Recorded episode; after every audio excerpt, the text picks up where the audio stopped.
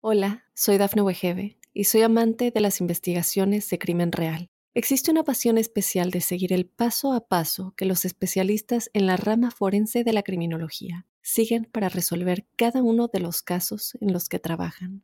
Si tú, como yo, eres una de las personas que encuentran fascinante escuchar este tipo de investigaciones, te invito a escuchar el podcast Trazos Criminales con la experta en perfilación criminal, Laura Quiñones Orquiza, en tu plataforma de audio favorita.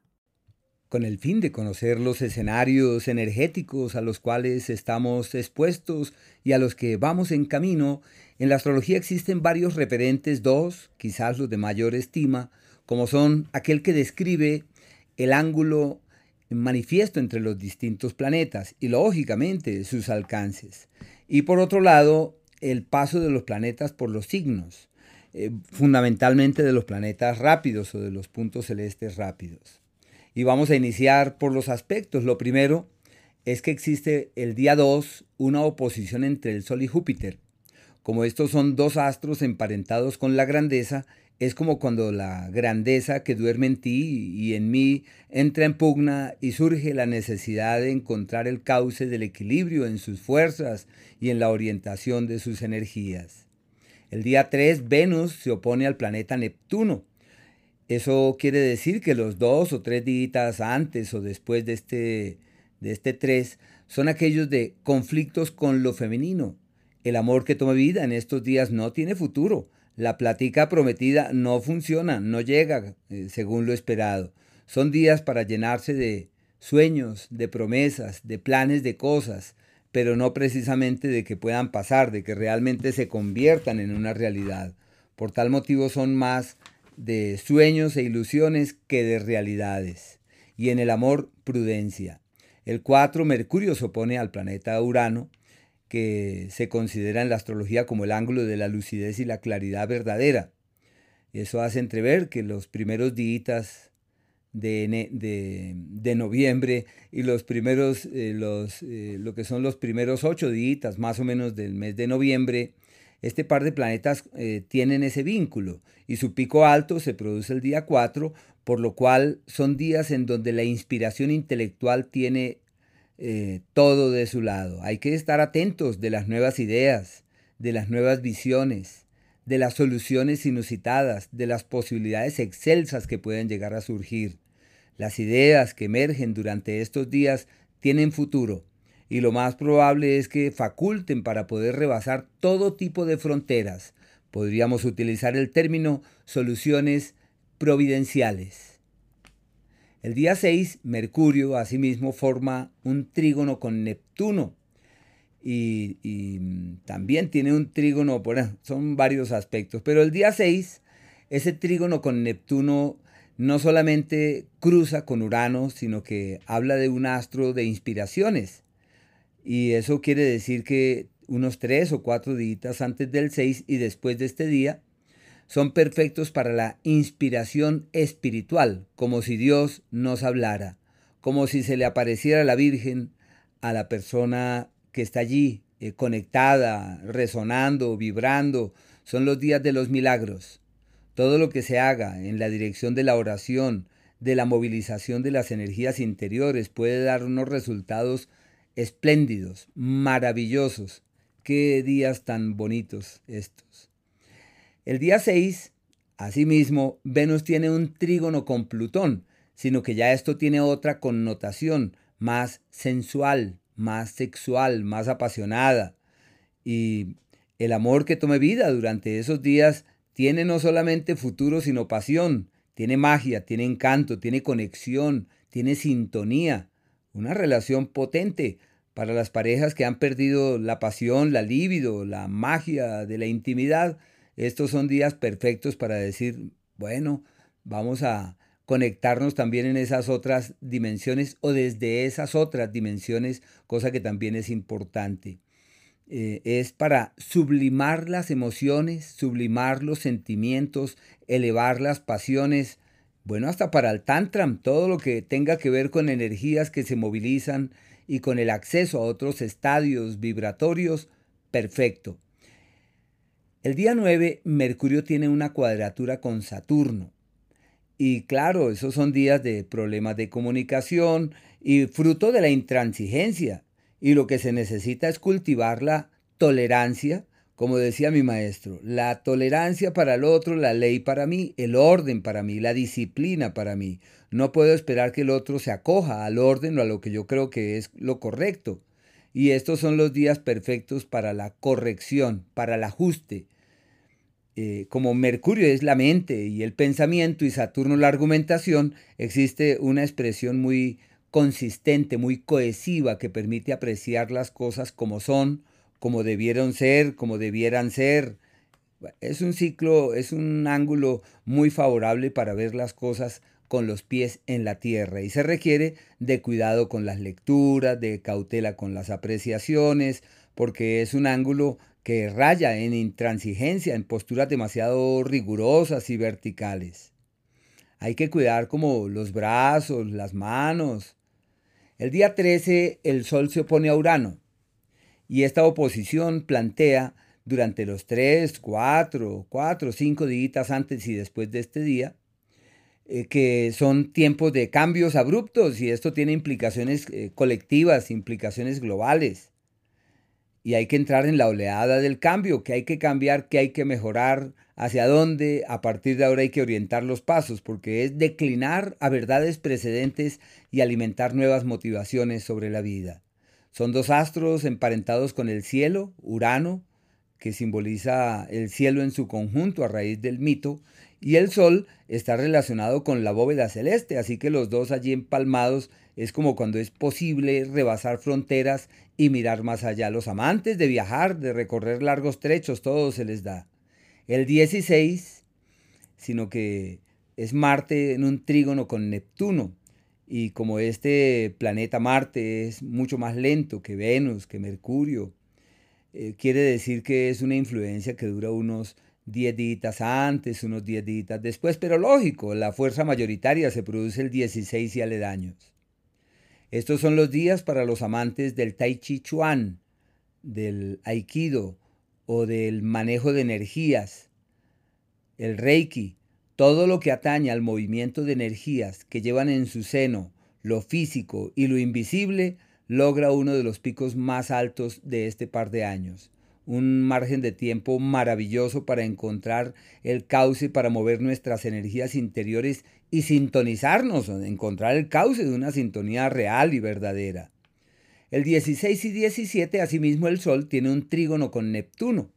Neptuno por esos días es el gran protagonista y ese protagonismo indica que hay un montón de energía que refuerza todos los asuntos místicos, eh, religiosos, devocionales, es como cuando se busca la anuencia de los cielos, el respaldo del infinito, donde uno busca que Dios esté de su lado. Todo es, es despertar a esas realidades de lo sutil. Una conjunción muy potente, el día 17, Sol con Marte. Y claro, como Marte es eh, despacioso, es una conjunción que bien uno podría decir dura los 10 o 15 días antes y los 10 o 15 días después.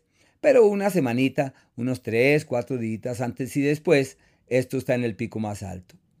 Para los amantes de la actividad física y deportiva están en su salsa, están en su mejor escenario, porque es como cuando uno se siente inmensamente bien, se siente fuerte, se siente vital, se siente con energía, está en condiciones de trascender escollos, de superar obstáculos, de estar por encima de lo que sea que ocurra.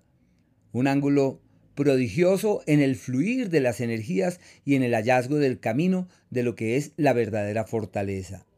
Tiempo perfecto para retomar actividades gimnásticas, el deporte, las caminatas, y que se requiere cuidado con la ira, con la violencia, con la impaciencia, y como son días donde la gente corre, eh, son normales o usuales los accidentes, las caídas, los niveles de accidentalidad aumentan en forma significativa y se requiere estar muy atentos allí sobre la forma como se pueden direccionar u orientar estas energías de forma creativa y constructiva. El día 20, Mercurio forma un trígono con Quirón. Esto es perfecto para sanar heridas y decantar intranquilidades. Habrá que encontrar los argumentos para que esto sea así.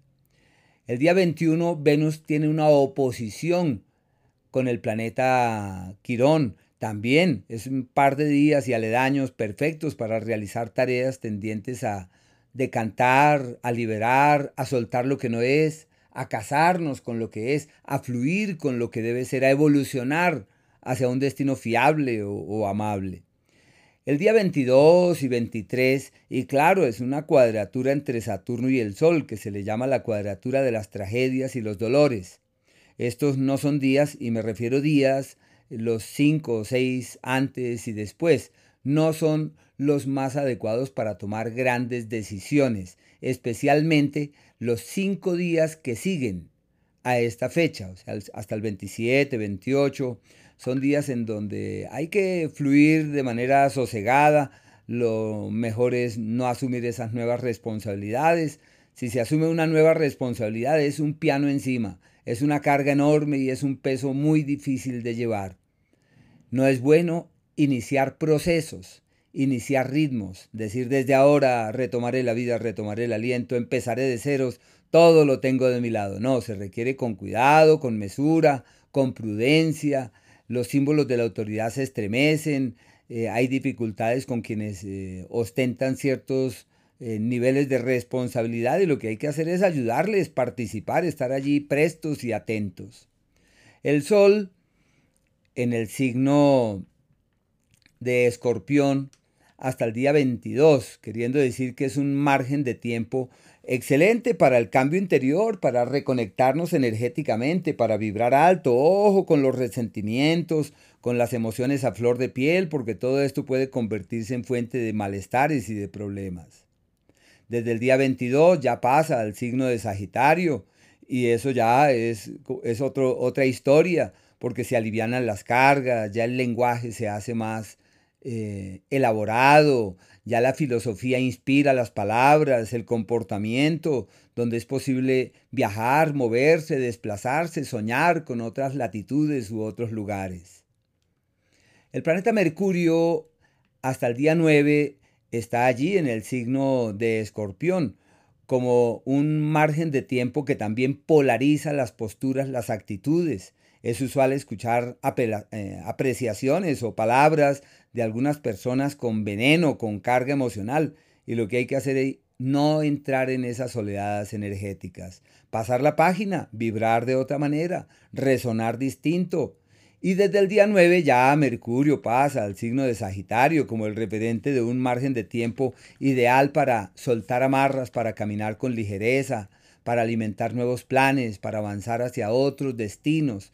Es una época de caminos diversos, de senderos múltiples, Mientras tanto, es como si solamente hubiese una senda. El planeta Venus se mantiene en el signo de Virgo hasta el día 7 como un margen de tiempo para eh, perfeccionar procesos, corregir, ajustar, perfeccionar. Y ya desde el día 7 entra al signo de Libra, su propio signo, como el asidero de un margen de tiempo bonito para el amor, para los acuerdos, para firmar papeles, legalizar cosas que están pendientes, para encontrar en la palabra y en el diálogo la clave de una conexión fiable. Marte se sostiene en Escorpión hasta el día 23, como un margen de tiempo también de luchas emocionales, de fortalezas interiores, de energías allá desde el alma que se mueven, que se movilizan y que pueden tener trascendencia. Y ya a partir del 23 cambia la historia porque se abren de par en par las puertas de los viajes con varios astros en estos entornos. Es el último de estos planetas en entrar allí, recordándonos que hay futuro, que hay camino, que hay senda, que sí es posible soñar y que el futuro existe. El nodo lunar está a 24 grados de Aries, quiere decir que quienes nacieron cerca del día 14 de em, enero y de julio tienen cambios repentinos y abruptos, como si la vida los apremiara para generar nuevas dinámicas y alimentar otras motivaciones. Quienes nacieron cerca del 16 de agosto y de diciembre tienen la inspiración de los cielos como si todo se destrabara y todo fluyera perfectamente. El planeta Júpiter está entre 7 y 10 grados de Tauro.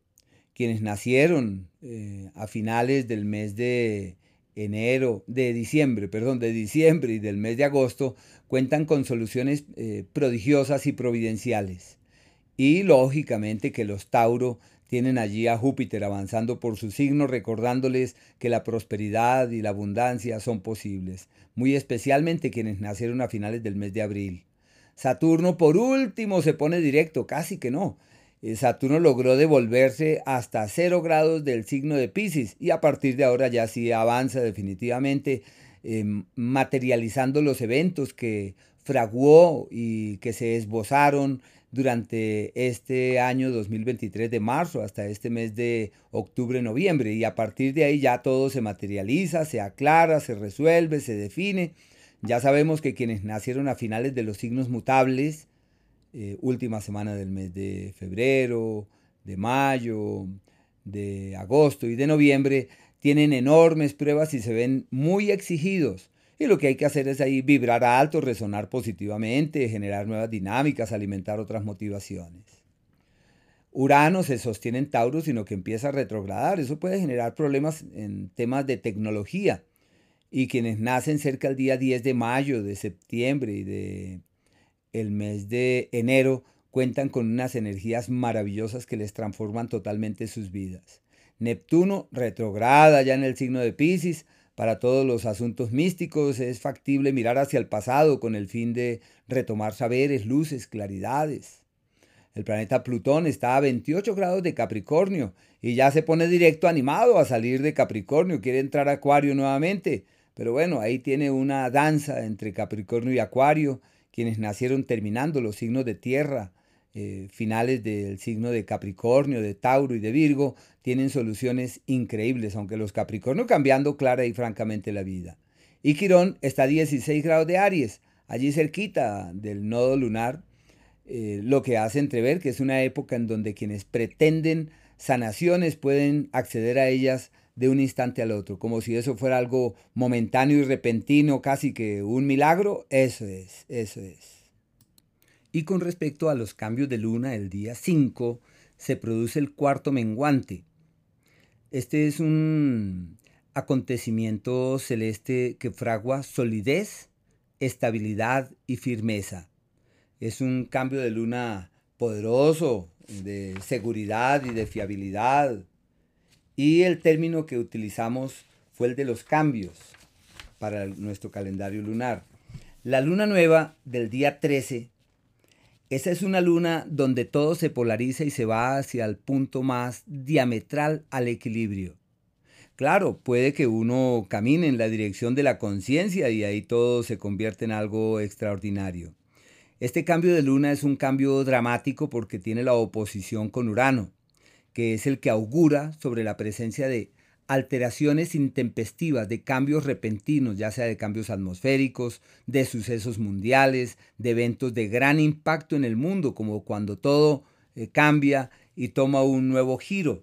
Eh, las nuevas tecnologías eh, pueden ser fuente de intranquilidades y de complejidades. Es un ángulo partil entre Urano y la Luna. Es que hay un trío Urano-Marte que tiene que ver con descargas eléctricas y todo esto, y el Sol ahí pegadito de la Luna. Es una, amalgama un tanto abrupta, violenta puede decirse, y no es bueno ahí durante ese margen de tiempo eh, emprender negocios, tomar grandes decisiones, sino más bien fluir mientras que este montón de energía va declinando. Los que son amantes de acelerar sus partículas interiores y encontrar el camino de la luz y de la conciencia, esta luna nueva se convierte en algo espléndido, maravilloso.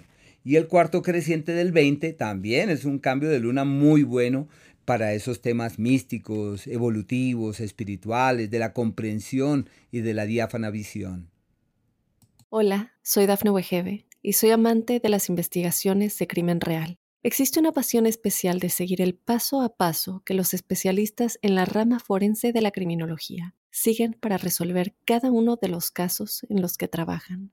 Si tú, como yo, eres una de las personas que encuentran fascinante escuchar este tipo de investigaciones, te invito a escuchar el podcast Trazos Criminales con la experta en perfilación criminal, Laura Quiñones Orquiza, en tu plataforma de audio favorita.